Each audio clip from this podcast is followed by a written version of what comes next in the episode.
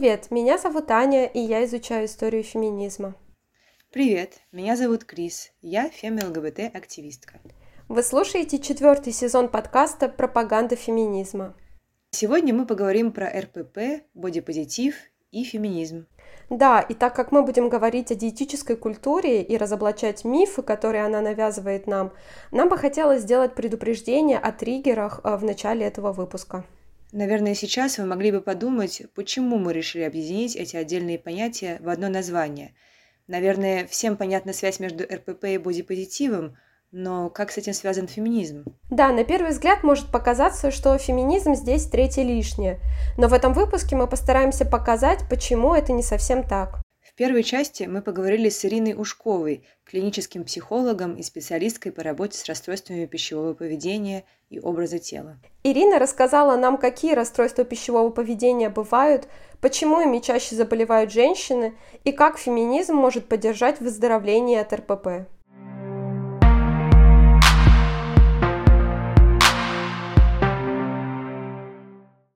Здравствуйте. Мы всегда начинаем с э, нашего традиционного вопроса знакомства.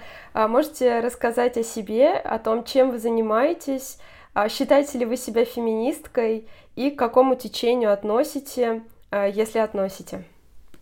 Да, здравствуйте. Меня зовут Ирина Ушкова. Я клинический психолог, э, специалистка по работе с расстройством пищевого поведения и образа тела. Да, я, пожалуй, себя отношу к феминисткам. Я не очень разбираюсь, там, не сильно подкована в теоретических э, концепциях, но я за то, что женщина человек, у которого должны быть все те же права, обязанности, свободы, как и у любых других людей. И вообще дискриминация это не то, э, что в системе моих ценностей. Тема нашего эпизода сегодня — это целых три таких термина, понятия, которые, на первый взгляд, может показаться а, между собой совсем не связанным. Мы поговорим об этом а, позже, связаны они или нет, и как они могут быть связаны. А, но для начала могли бы вы кратко рассказать, что такое расстройство пищевого поведения вообще, и, может быть, немного рассказать про разные типы РПП и здесь же я хотела еще уточнить, э, я знаю, что выделяют разные типы расстройства пищевого поведения, но, э, если я не ошибаюсь, вы писали, что, э, в принципе, все РПП, они действуют приблизительно по одним и тем же принципам, и если это так, то что это вообще за принципы? Так, значит, расстройство пищевого поведения – это психобиологические заболевания, то есть это официальные медицинские психиатрические диагнозы, а не какие-то выдумки или дефицит силы воли, а, для которых характерны э, деструктивные паттерны питания, диеты, ограничения, деструктивные формы контроля веса, а, избыточный спорт, э, какие-то очистительные процедуры. И самое главное для человека – фигура, вес занимает центральное место в его самооценке. И действительно есть э, трансдиагностическая модель расстройств пищевого поведения, которой я придерживаюсь, ее разработал Кристофер Ферберн, и он говорит о том, что все расстройства пищевого поведения, по сути, это одно и то же. А, потому что в них включаются э, ряд э, таких проявлений, как сверхзначимость формы и веса тела, да, это вот как раз та ситуация, в которой для человека не так важно, какая она э, успешная в работе, в личной жизни, в какой-то социальной активности. Самое главное, что показывают весы, какой размер одежды она покупает. А для расстройств пищевого поведения характерны обширные, очень негибкие пищевые правила. Можно есть только, только это, э, а другое есть нельзя. И переедание – это тоже очень характерная вещь для расстройств пищевого поведения – в принципе, переедание характерно для нас, для всех, но а, люди с расстройством пищевого поведения к ним относятся совсем иначе. Для них это прям настоящая трагедия. И вы меня спросили про типы расстройств пищевого поведения. Есть три категории, которые выделены в классификаторах болезни. Ну, я использую э, диагностический статистический мануал номер 5. Э, он используется также во всем мире. У нас в России используется МКБ-11, но это не очень э, держит меня в курсе, скажем так, мировых трендов, поэтому я использую DSM-5. И там выделяется нервная анорексия, нервная булимия и приступообразное переедание как три основные такие диагностические категории. И Есть атипичные формы тех же расстройств, и еще есть такая а, обширная категория, называется неспецифические расстройства пищевого поведения, в которые на самом деле попадает от 40 до 60 всех случаев расстройств пищевого поведения. И именно поэтому трансдиагностическая модель так хороша, да, потому что вот эти вот три большие категории, они ну, на самом деле не отражают всего многообразия того, что происходит с людьми в ситуации расстройств пищевого поведения.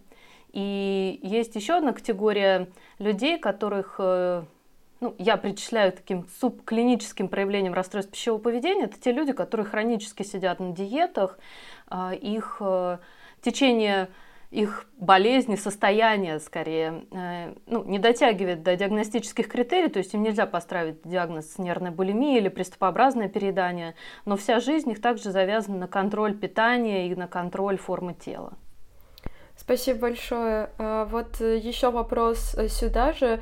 Почему люди заболевают РПП? Почему одни люди не заболевают РПП, даже если там они пытаются себя ограничивать в какой-то момент или беспокоятся о своей фигуре, а у других людей это приводит к действительно к серьезному развитию расстройства?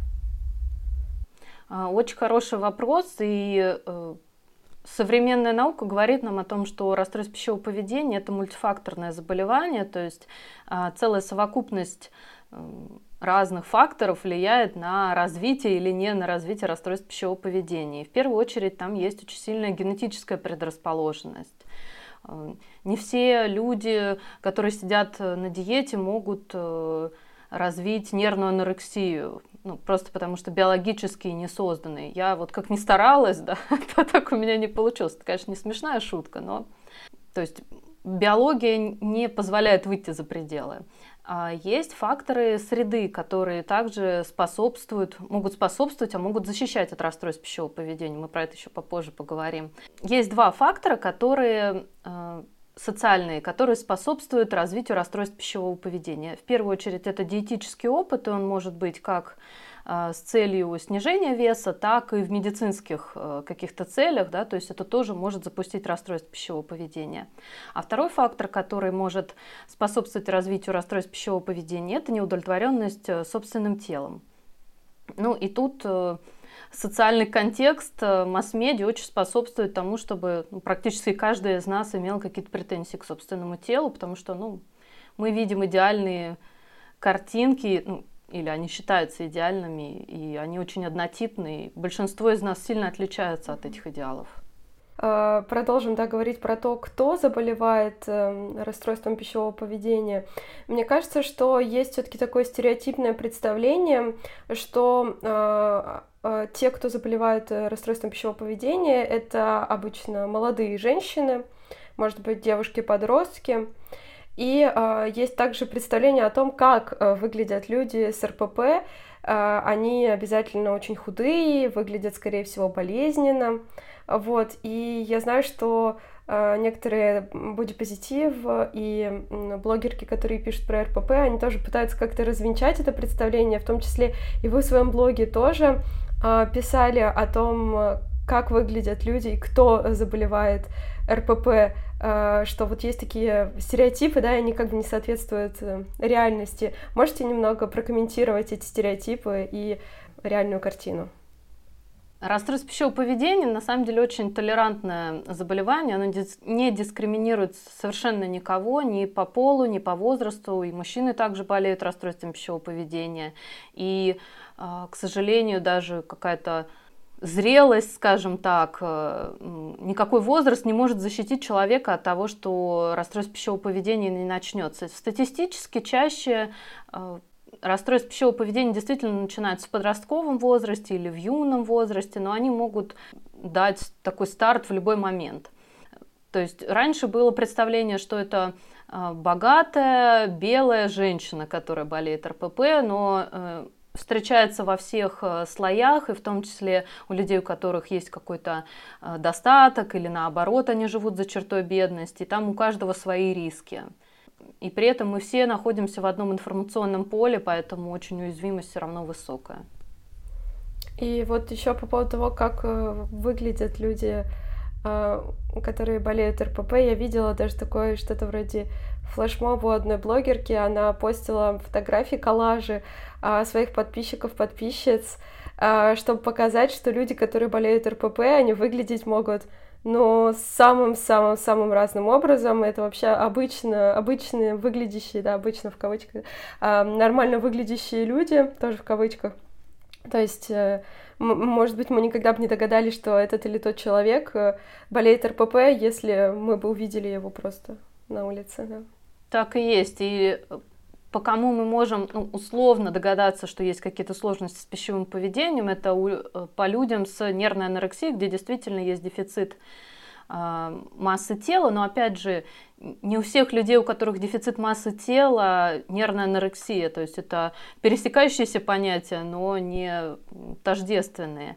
И это всего 1% населения, у кого нервная анорексия. Да? То есть все остальные люди, которые болеют расстройством пищевого поведения, мы можем что угодно заподозрить. А еще порядка 30% людей, у которых есть приступообразное переедание – они обращаются к разным а, диетическим практикам, всякие марафоны проходят, диетические клиники, то есть им нужно РПП лечить, и они приходят, обращаются за помощью, но им оказывают совершенно противоположную услугу, да, только усиливая расстройство пищевого поведения. Могли бы вы прокомментировать вот это, почему все-таки, если это а, болезнь, она как бы не, толерантно, да, в кавычках, и никого не щадит, то почему все-таки большинство страдающих от нее это женщины? Как вы думаете? Это очень хороший вопрос, и это хорошо сочетается с темой нашего сегодняшнего да, подкаста. А, есть несколько гипотез. То есть действительно распространенность расстройств пищевого поведения среди женщин статистически выше. И э, мы можем это связывать именно с большим э, социальным давлением по поводу внешности. То есть еще недавно все-таки мужчина должен был быть чуть красивее обезьяны, но зато очень богатым и социально успешным. Женщина же всегда должна была быть в первую очередь украшением, усладой для глаз и вообще таким бьюти-капиталом обладать, да, для того, чтобы быть востребованной на рынке невест. С этим может быть связано, что среди женщин расстройство пищевого поведения более распространено. Есть еще гипотеза о том, что женщины все-таки те люди, которые чаще обращаются за профессиональной помощью и хотя бы ну, чуть менее стигматизирована а, вот эта область для женщин. Мужчине совсем стыдно прийти за помощью, хотя они ну, тоже люди, они тоже нуждаются на самом деле в поддержке профессиональной. А вот еще у меня складывается такое впечатление, что диетическая культура, она все-таки, конечно, в последние годы и мужчин тоже как бы делает своей такой эм, своим таргетом, да, таргет audience, эм, но все-таки нацелена в первую очередь на женщин, кажется. Эм, например, если посмотреть на какие-нибудь рекламы диет или рекламы препаратов каких-то для похудения, то, скорее всего, там будет, ну, женщина там на обложке, то есть, э, в первую очередь, понятно, что привлекает женщин.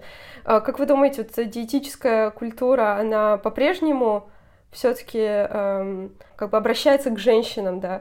Ну и, как вообще меняется, по-вашему, это в последние годы, если меняется?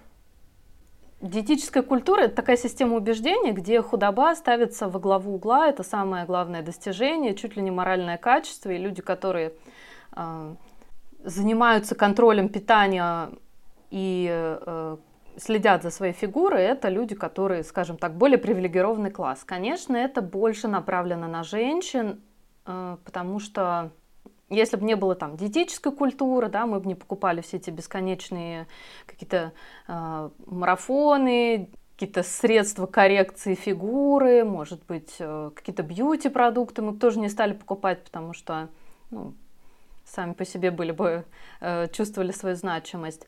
Но Действительно, диетическая культура, она становится все более умной, она пытается пустить свои э, корни везде, и мужчина она тоже стороной не обходит. А у них к ним предъявляются просто другие требования, хотя сейчас и к женщинам предъявляются требования. То есть нам уже недостаточно быть просто худыми, мы еще должны быть обязательно спортивными, участвовать в триатлонах, айронменах или в чем там еще. Э, то есть где-то эти э, границы тоже стираются. Да, вот э, дальше я хотела вам задать такой вопрос, э, который немного личный. Вот, эм, я не знаю, надеюсь, это будет интересно нашим слушательницам, слушателям тоже послушать. А, я уже говорила в этом подкасте, что у меня был опыт РПП, и эм, вот как раз э, вы уже упомянули вот эту сверхзначимость тела и фигуры, и вы также писали о высокой зависимости тоже самооценки от фигуры и веса э, у людей с РПП. И вот как раз у меня все это было. И мне кажется, что, а точнее, в своем случае э, я думала, что это также связано с тем, что в социуме вообще поощряется у женщин. Ну, как вы сказали уже, да, вот эта забота о внешности, в смысле забота, повышенное внимание, сверхзначимость внешности у женщин вообще, и э, даже если там, условно говоря, родители в семье э, не пытаются внушить да, своей дочке, например, что она должна быть обязательно очень красивой, а все равно э, мы существуем не только в семье, мы существуем в социуме, и это транслируется, усваивается и поощряется. И разные бьюти-практики, они тоже поощряются. И вот как раз э, в моем опыте, когда у меня вот как раз была эта сверхзначимость фигуры и веса, и мне казалось, что вообще вся моя ценность как человека, она сводится только к тому, как я выгляжу, но и более точно к тому, сколько я вешу, э, вот, к этим цифрам на весах. И а, в моем случае большую роль для меня сыграл именно феминизм вместе с бодипозитивом. Про бодипозитив мы тоже чуть, чуть позже поговорим. А, но в моем случае мне именно феминизм помог осознать, что я вообще не обязана соответствовать эталонам красоты. Кстати, про эталоны красоты вы тоже вот писали в блоге. Мне феминизм помог осознать, что я человек, а не объект, и что я не обязана только радовать глаз, что я вообще имею право существовать э, в этом теле, это мое тело, мое дело, да, и э, как бы э, э, феминизм помог мне в какой-то степени, э, в кавычках, разобъективироваться в своих собственных глазах, то есть стать субъектом, а не просто объектом, которым, мне кажется, я сама себе сделала, именно потому что я такой э, получала, может быть, это таким образом на меня влиял социум, в котором я выросла и так далее. В моем случае это проходило в подростковые, происходило в подростковые годы. Вот, а, такое долгое вступление а, к тому, чтобы спросить у вас, а, как вы думаете, может ли феминизм вообще быть хорошей поддержкой а, для женщин, может быть, для небинарных персон тоже, да, при восстановлении от РПП? Или это мой случай такой, как бы, исключительный, скорее, чем а, правило? А, я дам тоже чуть более развернутый ответ. Да? А, есть феминистская теория расстройств пищевого поведения, которая говорит о том, что а, расстройство пищевого поведения формируется не из воздуха. Действительно, большее количество людей, которые болеют расстройством пищевого поведения, это женщины. И это влияние того, что мы усваиваем вот этот вот социальный код, протокол, что Женщина – это объект услады для глаз мужчины, что наша привлекательность – это то, что позволяет нам, единственное, что позволяет нам быть успешными. И, в общем-то, это действительно ну, многие годы было правда, там, столетия, скажем так. Ну, если только у женщины был за плечами там какой-то род, может быть, какое-то приданное, да, тогда это тоже делало ее более значимым. Но, в принципе, красота – это то, что из-за патриархальных устоев, да, это было вот основным социальным лифтом, скажем так, для женщины. И э, в таком случае женщина что научается делать? Она научается себя объективировать сама. То есть ей уже никто не нужен для этого. Да? Она сама думает, что да, мне нужно, значит, за собой следить, ухаживать. Моя ценность заключается в том... Ну, конечно, она так словами не думает, но она очень опасается, что если она потеряет свою привлекательность, да, то она перестанет вообще интересовать этот мир, и ничего хорошего ее не ждет. Конечно, это не, не объясняет все сто процентов в случае расстройств пищевого поведения, потому что действительно а, мужчины тоже болеют расстройством пищевого поведения, и ну, эта концепция тогда к ним не подходит. Но как фактор риска, да, вот такая объективация и самообъективация 100% есть. Есть исследования о том, что у людей, у женщин с расстройством пищевого поведения самообъективация намного выше, чем у людей, у которых расстройств пищевого поведения нету. Есть данные о том, что объективация ведет к развитию а, негативного отношения к собственному телу и диетических практик. А это первые шаги к расстройству пищевого поведения.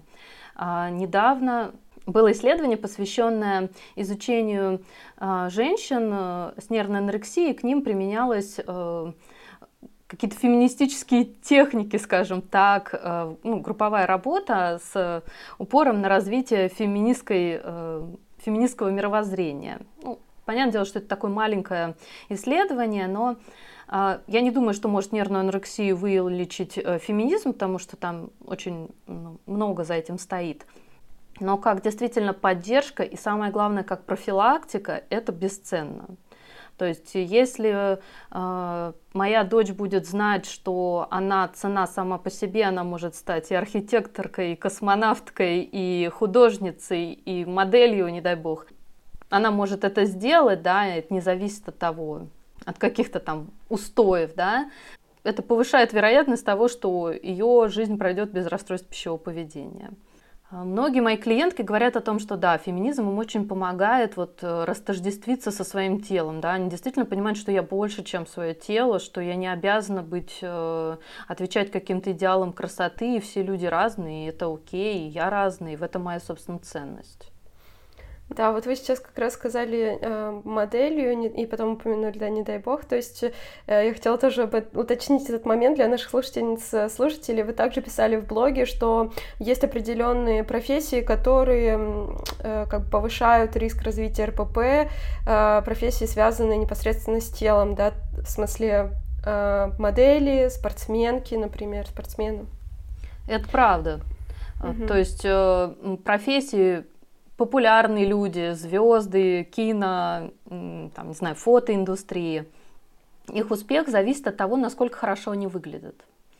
А, поэтому это, конечно, поддерживает сверхзначимость формы и веса тела, способствует а, каким-то диетическим практикам. И вот это содержание расстройств пищевого поведения. Угу. Хорошо, спасибо. И, наверное, мы перейдем к следующему вопросу, как раз поговорим про бодипозитив, потому что в своем блоге вы также пишете о принятии своего тела, об уважении к своему телу, и мне как раз кажется, что это отражает основные ценности бодипозитива или боди-нейтральности, как сегодня также говорят о боди-нейтральности. Если вот у вас есть эм, какое-то мнение по поводу э, боди-нейтральности, боди-позитива тоже. Э, расскажите, какой термин вы предпочитаете, считаете правильным. Вот, и вообще, как вы относитесь к течению бодипозитива? Бодипозитив — это такая, опять же, система установок, которая говорит, что все тела красивые, красивы по-своему, хороши и не заслуживают каких-либо какого-то угнетения, дискриминации. Как средство профилактики, вот это, это просто супер, да, то есть когда мы э, видим разные тела в рекламах, в фильмах, и когда в фильме ты видишь не только худых женщин, и одна э, женщина в большом теле, она обязательно играет какого-то комичного персонажа, да, а ты видишь разных, с, разные э, типажи, то ты понимаешь, что все люди разные, это замечательно, как бы толстый не значит неудачник, толстый не значит э, плохой, толстый не значит ленивый, не значит больной и так далее. Это просто размер э, тела, и толстый даже перестает быть каким-то обидным словом. Толстый, худой – это просто какие-то безоценочные категории. Как профилактика это э, совершенно замечательно. То есть это то, что феминизм, бодипозитив – это наше лекарство от РПП в долговременной перспективе. А другое дело, что для человека, у которого уже сформировалось расстройство пищевого поведения, вполне возможно вот это вот э, уровень любви к себе может быть просто недоступен. И с какой-то стороны бодипозитив, он тоже поддерживает значимость тела, да, то есть, ну, оно должно быть красивым, оно должно мне нравиться. Поэтому мне очень еще нравится боди-нейтральность, что мы действительно больше, чем наши тела. Тела будут меняться, они будут э, болеть, они будут стареть. Это никак не влияет на то, какие мы личности, какие мы специалистки, какие мы, э, не знаю, там, люди вообще в целом, да, и вот э, очень мне тоже этот нравится концепт, потому что он э, снижает значимость тела. Вот еще хотела спросить, э, как раз что касается а, бодипозитива или бодинейтральности. А, как специалистка, сталкивались ли вы с обвинениями в так называемой, в кавычках, да, пропаганде ожирения или пропаганде, опять-таки, в кавычках, нездорового образа жизни? А, и если да, то как вы на это реагируете? Какие аргументы вы приводите вообще на фэтфобные, фэтшеймерские высказывания, если вы с такими встречаетесь, например, в ответ на ваши а, публикации в блоге? Видимо, у меня еще недостаточно популярный блог. Еще так вот никто не приходил, не обвинял. Ну и, в принципе, я не веду диалог э, с террористами, с людьми, которые не настроены на какой-то конструктивный диалог. У меня мало на это сил, и, в общем, не хочется их тратить. Но если есть люди, которым э, есть какое-то зерно сомнения, да, там я рассказываю в блоге о том, что диета это не способ, не хороший способ контроля веса, да, то есть 95% э, людей через 3 5 лет этот вес возвращают и чаще всего с, даже увеличивают. И я рассказываю о том, что можно быть здоровым в любом теле, в любом размере. Они меня тогда спрашивают, а что же делать? И если есть такой вопрос, то запрос, то я отвечаю, что есть а, то, что на английском очень классно написано, health promoting behavior, поведение, которое способствует здоровью. Здоровье это, опять же, мультифакторная вещь, то есть не только от веса зависит то, насколько мы здоровы. Это в первую очередь достаточное количество сна, это достаточное количество отдыха, это рациональное разнообразное питание. Диета не является разнообразным рациональным питанием. Это потому что она способствует, ну, это, во-первых, ограничение, во-вторых, она способствует э, перееданию, то есть не тот путь, которым хочется идти. А здоровье включает в себя в том числе психическое здоровье. И РПП – это психическое нездоровье. Поэтому я вот объясняю, да, что здоровье зависит от множества факторов. Я рассказываю о том, что есть такая теория сетпоинта, что мы все рождаемся с определенной биологической программой в отношении того, сколько мы весим, какого мы роста, и она ну, реализуется в зависимости от тех обстоятельств, которые у нас есть. Понятное дело, что это не точка прям, это диапазон, то есть я там ростом метр пятьдесят восемь, наверное, не знаю, может быть, если бы меня лучше кормили, не знаю, что там, я могла бы быть метр шестьдесят два, но я точно не, мог, не могла бы быть метр семьдесят. И то же самое с весом. Я рассказываю, что у нас есть вот эта вот предрасположенность, и мы этим управлять не можем, как цветом глаз, э, размером ноги и чем угодно. А, привожу такую красивую метафору, на мой взгляд, что наш э, вес это как пластиковая бутылка, заполненная воздухом на поверхности воды. Мы, и это вот наш биологический вес. С помощью диеты мы можем эту бутылку опустить под воду, и держать там. Ну, то есть она будет под водой, то есть наш вес может быть ниже нашей биологической нормы, только пока мы его там держим, э, применяем какие-то диетические практики. Как только мы перестаем это делать, руку убираем, бутылка всплывает, и, скорее всего, еще и уровень воды повышается. То есть вес у нас, скорее всего, увеличится. То есть это просто метаболическая адаптация. И ну, это очень наглядный пример того, почему диеты не работают, почему люди в большом теле а, зачастую имеют э, огромный опыт э, вот этих вот э, сброса и набора веса, и он постепенно все время увеличивается. Опять же, эту идею можно посеять не у всех только те, кто достаточно отчаялись, те, кто намучились, те, кто знают, что это происходит. Когда приходит человек вот на пике такого диетического опыта, у него все классно, все получается, он не будет меня слушать, ну и тогда я закрываю рот, и если он захочет прийти ко мне поговорить в другой момент, когда это обязательно неминуемо пойдет на спад, то я тогда рада рассказать э, всю подоплеку, которая стоит за этим.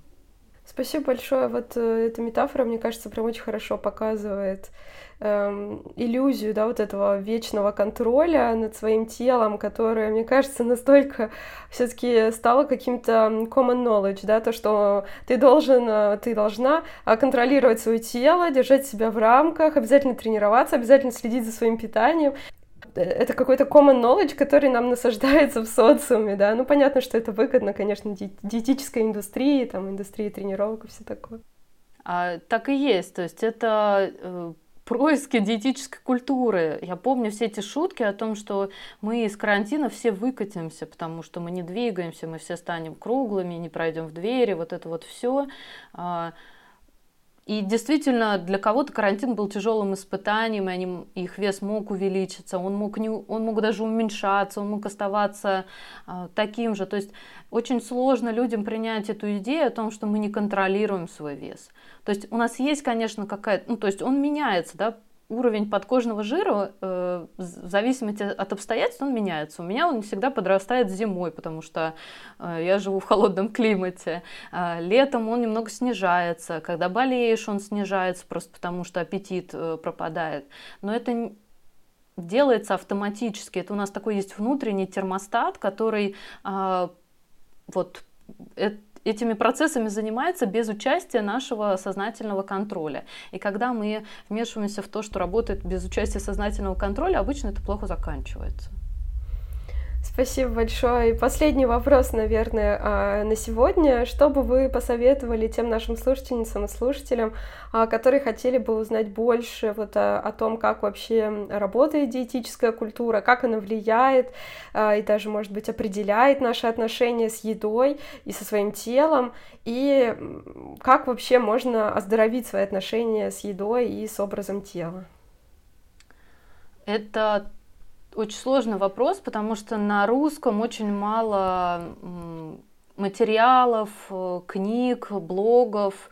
А в англоязычном пространстве просто масса э, ресурсов, тот же Инстаграм, там, если забиваешь в поиск anti-diet ты вот прям получаешь ну, такое многообразие специалистов, которые прям транслируют идеи. Я иногда сама от них лечусь, э, потому что ну, на меня тоже влияет диетическая культура, иногда волосы дымом встаются, встают.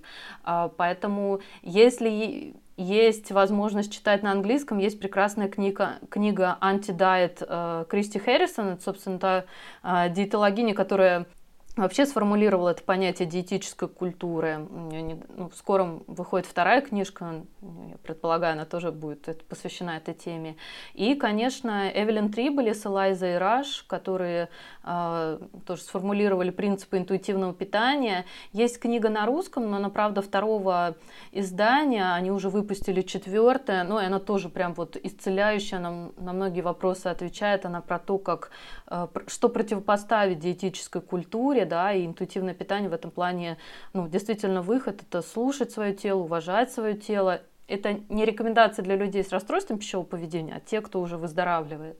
Управлять эмоциями, заботиться о себе, то есть такие очень гуманистические хорошие идеи. И она, кстати, там также и про феминизм говорит, и про объективацию, да, потому что, а, ну, да, как, какая-то очевидная очень вещь. Мой блог могу посоветовать, да, потому что содержание моего блога, да, а, проповедование антидиетических идей. Ну, проповедование не очень такое слово, да, но действительно я стараюсь нести это в массы. А, многие специалисты по расстройствам пищевого поведения все равно иногда начинают вот эти вот истории рассказывать про то, что сейчас мы вам РПП вылечим, но вы сможете похудеть. И, на мой взгляд, это тоже какая-то диетическая идея, и она ну, не помогает однозначно восстановлению.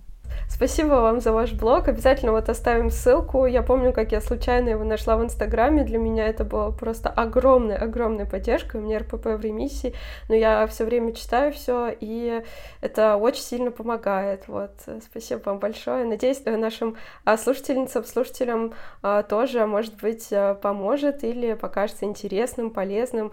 Может быть, вы узнаете что-нибудь новое для себя. Да, спасибо, я рад быть полезной.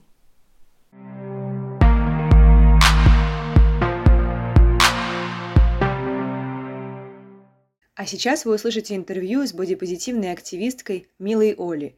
Оля рассказала нам о разнице между бодипозитивом и бодинейтральностью, объяснила, что она имеет в виду, когда говорит об институциональной дискриминации толстых людей, а также поделилась советами о том, что можно сделать, чтобы улучшить свои отношения с телом. Да, у нас такой есть традиционный вопрос, с которого мы начинаем каждый выпуск. А, можешь немного рассказать о себе, чем ты занимаешься, считаешь ли ты себя феминисткой, и если да, то к какому течению относишь, если относишь? Ага, привет, меня зовут Оли, я интерсекциональная феминистка.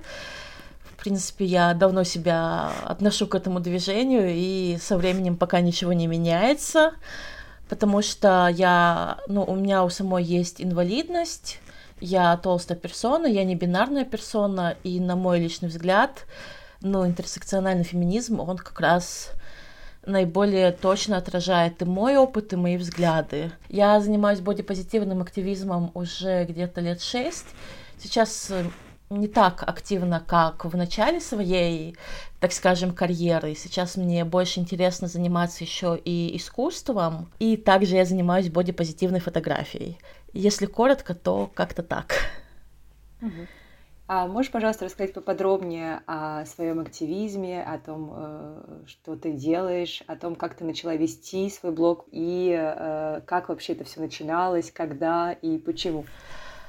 Я думаю, важно сказать, что это все выросло из моего обычного блога.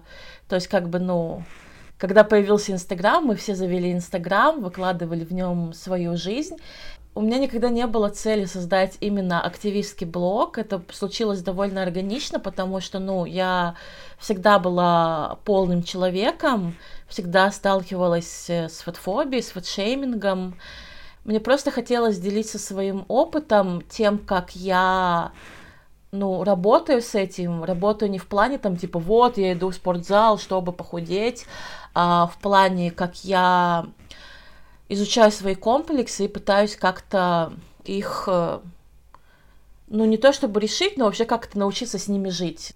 И, в общем, я просто пыталась принять себя, делилась своим опытом, и как-то так получилось, что люди стали меня находить, подписываться на меня, соглашаться с какими-то моими мыслями, не соглашаться с какими-то моими мыслями. И, и потом я стала больше писать не только про свой личный опыт, но и, в принципе, про системную фотофобию, про бодипозитив как явление, то есть уже уходить от какого-то частного к более общему.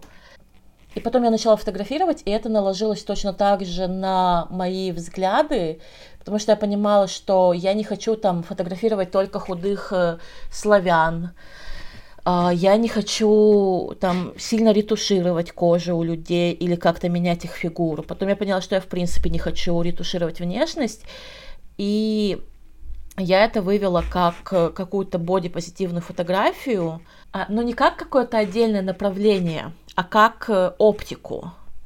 То есть моя фотография бодипозитивная как оптика, которая отражает мои взгляды, а не как какое-то отдельное движение. И, в общем, это все как-то накладывалось очень вместе, поэтому я не могу сказать, что мой активизм это там только посты или только фотографии.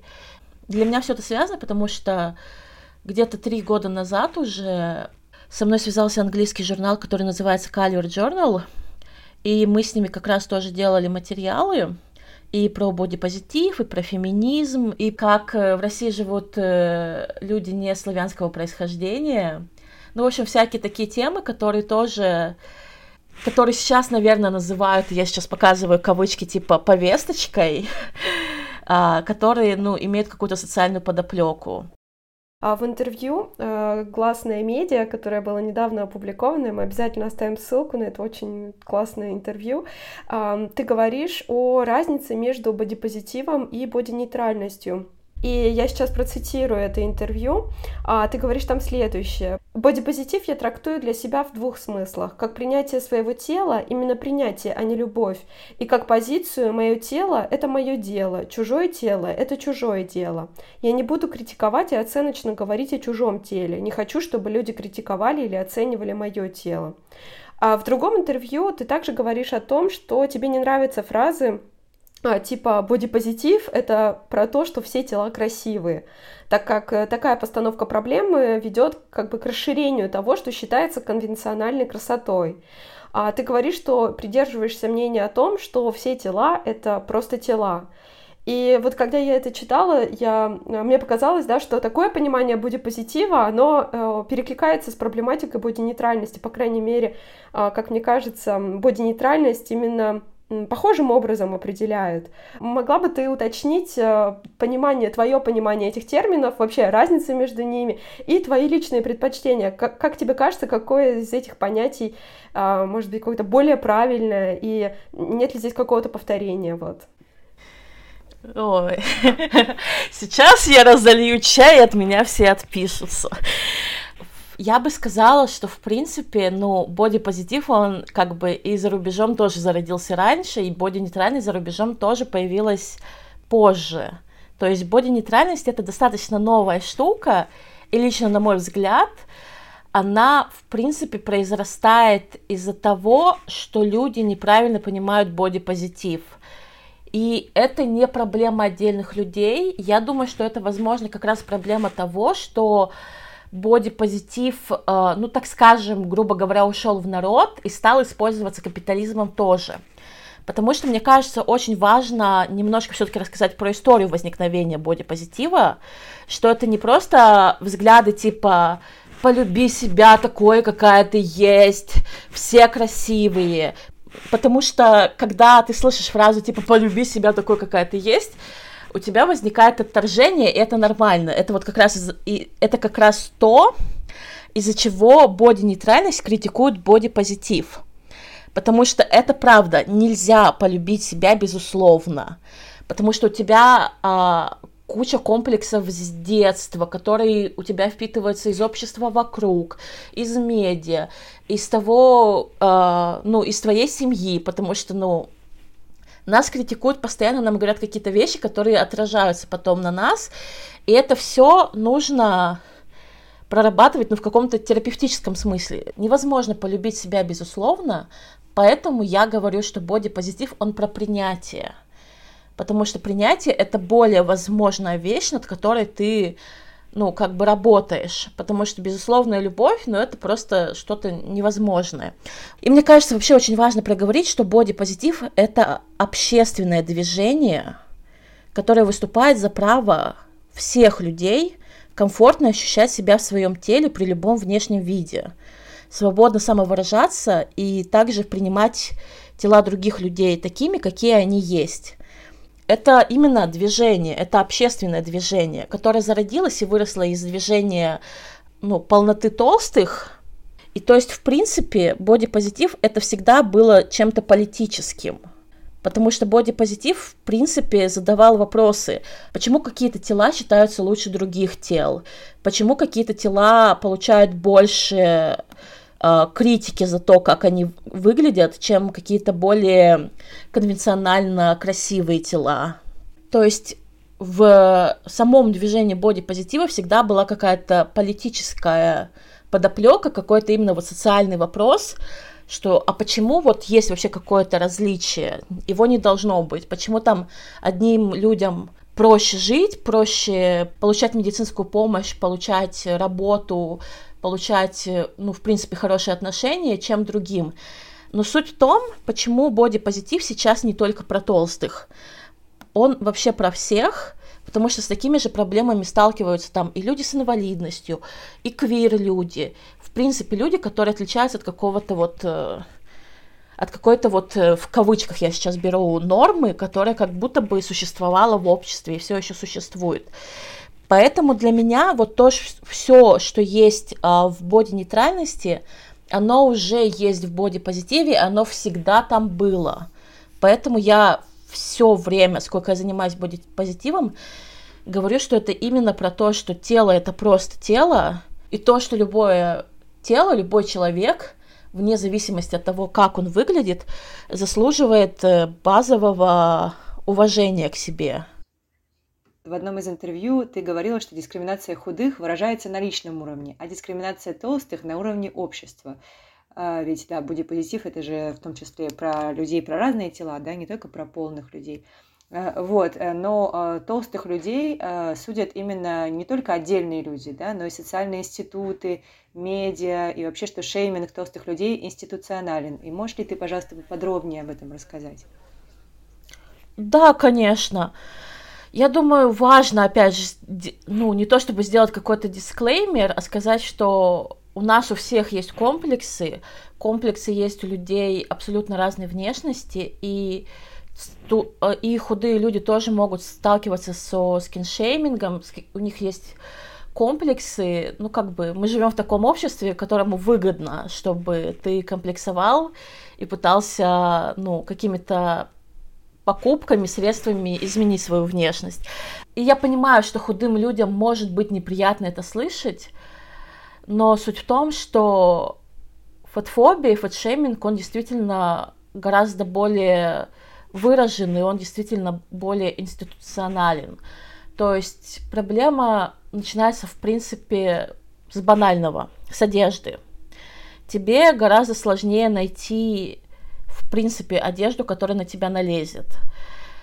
И, может быть, кому-то это кажется не таким важным, что, типа, ну, ходить можно в чем угодно, но это тоже влияет как бы на самооценку, на все остальное. То есть ты приходишь, э, там, допустим, в масс-маркет, и ты просто не можешь ничего на себя найти, и это было всегда, и это как будто подразумевается, что типа, ну а что ты хочешь? Ты не соответствуешь, иди там в онлайн-магазин, жди, пока тебе все доставят, помери, пойми, что это шито непонятно на кого, верни, расстройся. Тебе сложнее найти работу, потому что в обществе есть какая-то уверенность, стереотип, что толстые люди это более ленивые люди. И тебя не рассматривают как серьезного специалиста, просто ориентируясь на твою внешность. И это тоже, кстати, возвращает нас к первому пункту, потому что ну, мы все знаем, что как бы людей встречают по одежке, и чтобы найти хорошую работу, нужно хорошо выглядеть. А чтобы хорошо выглядеть, тебе нужно приложить гораздо больше усилий, чтобы там найти ну, там, допустим, костюм какой-то рабочий, скорее всего, тебе или придется его вообще заказать в ателье, или заказать его у какого-то инстаграм-бренда, где одежда стоит, ну, в три раза дороже нужных размеров. То есть опять у нас получается та ситуация, что э, одежда для толстых как будто бы стоит дороже. Хотя, наверное, вы все помните, что всегда были тоже аргументы из серии, что типа Пусть там в масс-маркете одежда размера S стоит меньше, чем размера L, потому что ткани тратится меньше. И как бы суть в том, что, может быть, в масс-маркете одежда-то стоит одинаково, но если ты пойдешь э, все-таки искать именно одежду своего размера, то ты поймешь, что в каких-то маленьких брендах она как раз и стоит дороже. И, ну, это понятно почему. Вот, соответственно, тебе сложнее найти работу, тебе сложнее выглядеть так, чтобы тебя воспринимали как специалиста, специалистку.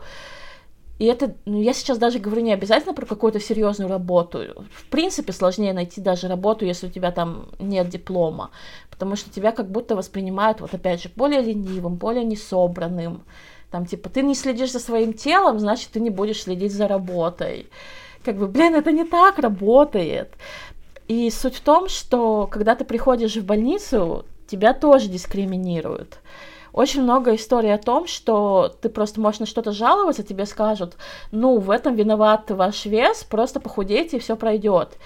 Но это, опять же, не так работает, и есть очень много случаев, когда именно, ну, из-за фотофобных врачей а, люди пропускали тот момент, когда какие-то болячки можно было вылечить, ну, на ранних стадиях без проблем.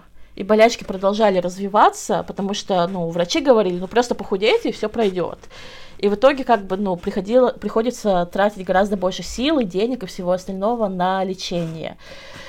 И, в принципе, мне кажется, еще важно сказать, что в сфере похудения и там спорта тоже есть та самая дискриминация толстых. Ты не можешь прийти в любой фитнес-центр, купить любую программу и не бояться того, что твой тренер не окажется фотфобом. И это тоже очень важно, потому что, ну, это объективно, что у толстых людей э, хуже здоровье не в плане там вообще общего здоровья, а в плане там, ну, например, скорее всего, у тебя более больные колени и еще что-то. То есть это какие-то такие тоже вещи, которые находятся на пересечении здоровья и спорта, которые очень важно учитывать, чтобы при занятии спортом не сделать своему организму еще хуже. И если у тебя, например, окажется фотофобный, фотофобный тренер или тренер, который, в принципе, не в курсе такой проблематики, и который будет тебе давать нагрузку, которая предназначена для худых людей, для здоровых, ну, ты можешь сделать себе просто хуже. Uh, про фотофобию там со стороны других участников, которые находятся в спортзале, ну, я, в принципе, молчу. Это как бы классика. То есть, знаете, вот этот момент, что тебе говорят, ну, тебе как толстой персоне говорят, ну, типа, иди похудей. Но при этом, когда толстый человек приходит в спортзал, над ним начинают ржать, его начинают фотографировать, выкладывать в интернет, что типа вот эта жируха приперлась в спортзал, что она здесь делает. А, а, а как худеть-то в таком случае вы предлагаете? И, в принципе, очень много агрессии там в интернете, очень много фотофобных шуток, и, в принципе, в медиа до последнего времени толстый персонаж появлялся только как какой-то комик-релив, над которым ржут. Весь такой неуклюжий, много ест, выглядит там как-то неопрятно, некрасиво. Ха-ха-ха, очень смешно. Ну, то есть как бы все вокруг тебя говорит тебе, что ты как будто бы человек какого-то второго сорта, что тебе нужно прикладывать больше, гораздо больше усилий, чтобы выглядеть типа как нормальный человек. И нужно еще, кстати, добавить про отношения тоже, потому что, ну, что у нас считается? Толстых никто не любит, то, с толстыми никто не хочет заниматься сексом, толстые некрасивые. Все эти шутки из серии, что типа вот я пришел на свидание, она оказалась на два размера больше, или там в профилях Тиндера, там типа, если ты весишь больше 55 килограммов, свайпай в какую там сторону надо свайпать влево, получается когда вот у тебя нет какого-то комфортного для тебя круга людей, и у тебя есть потребность в отношениях, очень страшно идти на тот же Тиндер и другие площадки, потому что ты знаешь, что там человек может лайкнуть тебя в ответ только чтобы написать тебе гадость. Или есть вообще обратная сторона, есть э, такие люди, как фидеры, которые получают э, удовольствие, причем не просто обычное удовольствие, а в том числе и сексуальное удовольствие от того, что они откармливают людей. То есть э, я сейчас об этом рассказываю, и это на самом деле полная шесть, она ре- реально существует, что типа есть наоборот люди, которые такие типа наоборот типа, о, ты толстая, классно, давай поешь передо мной. И вот это вот все. И то есть как-то... Вот я правда не знаю, оба варианта просто какие-то отвратительные, и ты сидишь и думаешь просто, господи, Ой, ну, как бы спасибо за вибратор, I guess. Вот. В общем, как бы это все реально просто со всех сторон на тебя напирает, и со всех сторон говорит тебе, что ты какой-то человек второго или даже третьего сорта, просто потому что ты так выглядишь. И это, это система, это системное угнетение, которое при этом не воспринимается каким-то серьезным все еще. То есть у нас уже там не очень желательно гомофобия, трансфобия. Ну, с трансфобией тоже все очень плохо пока что. Но типа фотофобия это как будто бы последний такой бастион, который все еще разрешен для шуток там в медиа, еще где-то. И это все очень медленно меняется.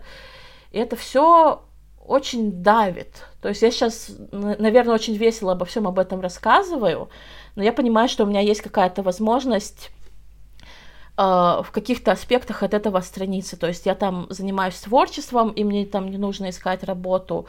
У меня хорошая компания, с которой я общаюсь, которые не фэтшеймят меня. Но при этом, как бы, когда ты выходишь в мир и понимаешь, ну вот, все аспекты, это реально давит на тебя очень сильно, в принципе, как на человека, и на твою менталку в том числе. Давай немного поговорим про РПП теперь. Мы хотели поговорить именно про РПП, связки с феминизмом и бодипозитивом. Почему? Эм, ну, в первую очередь, это было так э, отчасти продиктовано моим собственным опытом, потому что для меня эм, э, мне э, справиться с РПП помогли именно бодипозитив и феминизм. Но я также читала и в интервью у тебя, что ты эм, ну, еще до того, как ты узнала там бодипозитив э, и феминизм, ты уже э, многие вещи осознавала. Я, кстати, нет.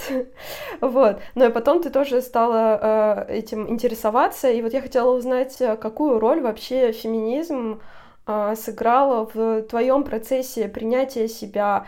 Было ли для тебя это важным, важной какой-то помощью?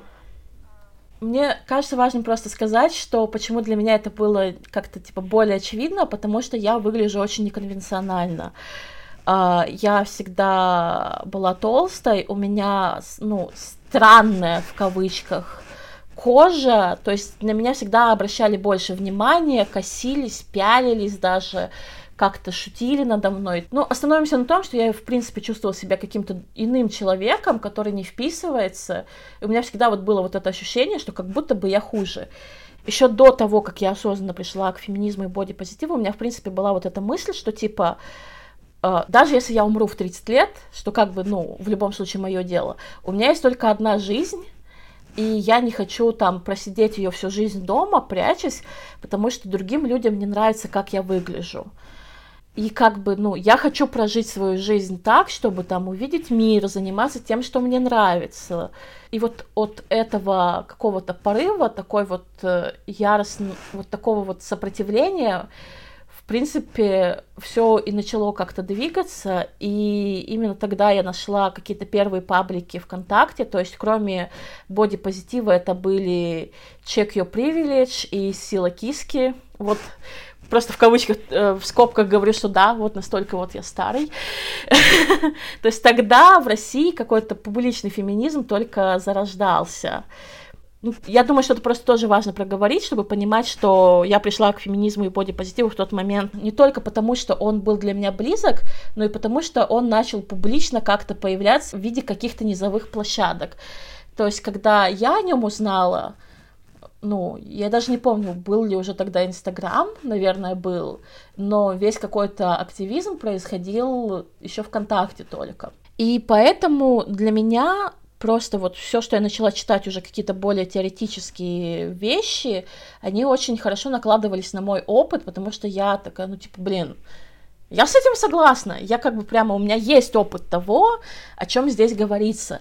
И, в принципе, мне кажется, еще очень важно сказать, что бодипозитив э, всег, ну, изначально связан с феминизмом, и они всегда шли рука об руку. То есть разделять бодипозитив от феминизма, ну, как бы очень глупо, как минимум. И я понимаю, что в каких-то моментах кто-то пытается так сделать, чтобы, ну, отдельно использовать и феминизм, и бодипозитив как-то более удобно для себя, но это все всегда связано. Потому что вопрос принятия себя, вопрос того, что только твое мнение о твоем теле вообще имеет значение, это тоже очень феминистская вещь. Что бы ты могла посоветовать э, всем тем, кто нас э, слушает сегодня и кто хотела бы или хотели бы улучшить э, свои отношения с едой и со своим телом? Ну вот про еду я все-таки, наверное, не буду говорить, это все-таки лучше говорить, ну там, с людьми, которые прямо учатся на это, но вот какие-то общие штуки про отношения с телом я могу сказать. То есть до этого я, например, говорила про терапию, но это, разумеется, не единственный вариант, и есть способы, которые, как мне кажется, работают и которые помогут сделать именно на, на каком-то базовом уровне жизнь лучше. Во-первых, мне кажется важным сказать, что мы как э, люди, которые потребляют очень много контента, любим сравнивать себя с другими и любим сравнивать себя, причем с людьми, которые типа выглядят в кавычках лучше. И все мы люди, которые сидят в Инстаграме, в ТикТоке или еще где-то. Поэтому моя самая первая рекомендация это, в принципе, взять и отписаться от всех людей, глядя на которых вы чувствуете себя некомфортно, хуже, некрасиво, что типа, ну вот там, грубо говоря, там вот она там худая, классная, а я вот жирная корова, вот, вот этого нам не надо. Это действительно очень сильно влияет на какую-то, ну, грубо говоря, бытовую самооценку, что ты постоянно сравниваешь себя, и, ну, ты оказываешься не, не, не в лучшей стороне этого сравнения. А между прочим, мозг просто забывает, что вообще-то очень много людей фотошопят свои фотографии, выбирают подходя, ну, более красивые ракурсы, там, чтобы попа была там упругой, чтобы талия там казалась поменьше, еще что-то такое. И если ты вот, ну, не знаешь, как это все работает, то ты думаешь, ну, блин, вот человек в жизни выглядит вот так, а я в жизни выгляжу, ну, вообще не так, не прикольно. А я хочу, чтобы у меня тоже попа всегда была упругой. Попа упругой всегда не будет факт. Ну и не только, это просто типа вот пример. Поэтому просто вот действительно просто отпишитесь от всех людей, глядя на которых вы чувствуете себя хуже. Это первое. Второе, я очень рекомендую подписаться вообще на абсолютно разные аккаунты людей, на людей э, разных национальностей, на людей разного веса, на не только там на цисгетера людей, но и на квир людей, на людей с инвалидностью. И я могу сейчас честно сказать, что это может в первые несколько недель, может быть даже месяц, может быть даже полтора месяца казаться странным, непривычным и, может быть, даже неприятным. Потому что у вас мозг заточен под какой-то определенный стандарт внешности. То есть нам нужно просто привыкнуть к тому, что люди-то выглядят вообще по-разному. Люди могут выглядеть вообще как угодно, и это нормально. И когда мозг поймет, что люди могут выглядеть вообще вот как угодно, и что вот этой единой нормы, которая там есть в рекламе, я сейчас быстренько на полях замечу, что эта норма постепенно все-таки в рекламе тоже меняется, но очень медленно, и там тоже такая половинчатая инклюзия, но опустим этот момент. Но все равно в медиа, в рекламе есть какая-то норма, что типа вот все люди там белые, худые, здоровые, и вот это вот все. И когда вы просто поймете, что люди-то выглядят вообще как угодно, станет гораздо легче воспринимать свое тело. Потому что ты понимаешь, что нормы нет, и тебе не нужно стремиться к этой норме. Твое тело уже валидно, твоя внешность уже валидна. Ну, то есть, во-первых, вот это, а во-вторых, ты поймешь, что люди-то тоже могут выглядеть как угодно, и их тело точно так же имеет право на существование. И это очень сильно помогает жить, вот прямо честно. Ну, в целом, вот, вот эти вот два таких вот основных штуки, которые можно сделать, ну, очень быстро. У меня, кстати, тоже в профиле есть об этом пост, и там есть просто примеры а, профилей фотографов, на которых можно подписаться, чтобы облегчить жизнь. На самой картинке в посте написано, где находить бодипозитивные профили. И, в принципе, я бы еще, наверное, рекомендовала больше себя фотографировать и больше смотреть на себя в зеркало, но не стараясь вы выбирать только выигрышные ракурсы, а просто, типа, ну, больше на себя смотреть, чтобы было вот это ощущение, что, типа, ну, а мое тело может быть еще и таким, а моя внешность может быть еще и такой там, а мимика у меня такая. Ну, мне кажется, что просто люди, у которых есть комплексы во внешности, они не очень любят на себя смотреть. И когда ты привыкаешь, ну, больше обращать внимание на то, что, ну, у тебя есть тело, и оно такое, то ты как-то проще начинаешь к нему относиться. Но вот это тоже очень важно делать именно после того, как ты подпишешься на всяких разных людей, будешь тоже на них смотреть. Ну, подводя итоги, как мне кажется, очень важно просто вот э, в своей голове разрушать вот этот миф о том, что есть какая-то одна норма, и нужно выглядеть вот только так. И после этого, ну, это будет это будут такие первые основные шаги, которые реально очень сильно помогут уже в принятии собственной внешности и в проработке собственных комплексов.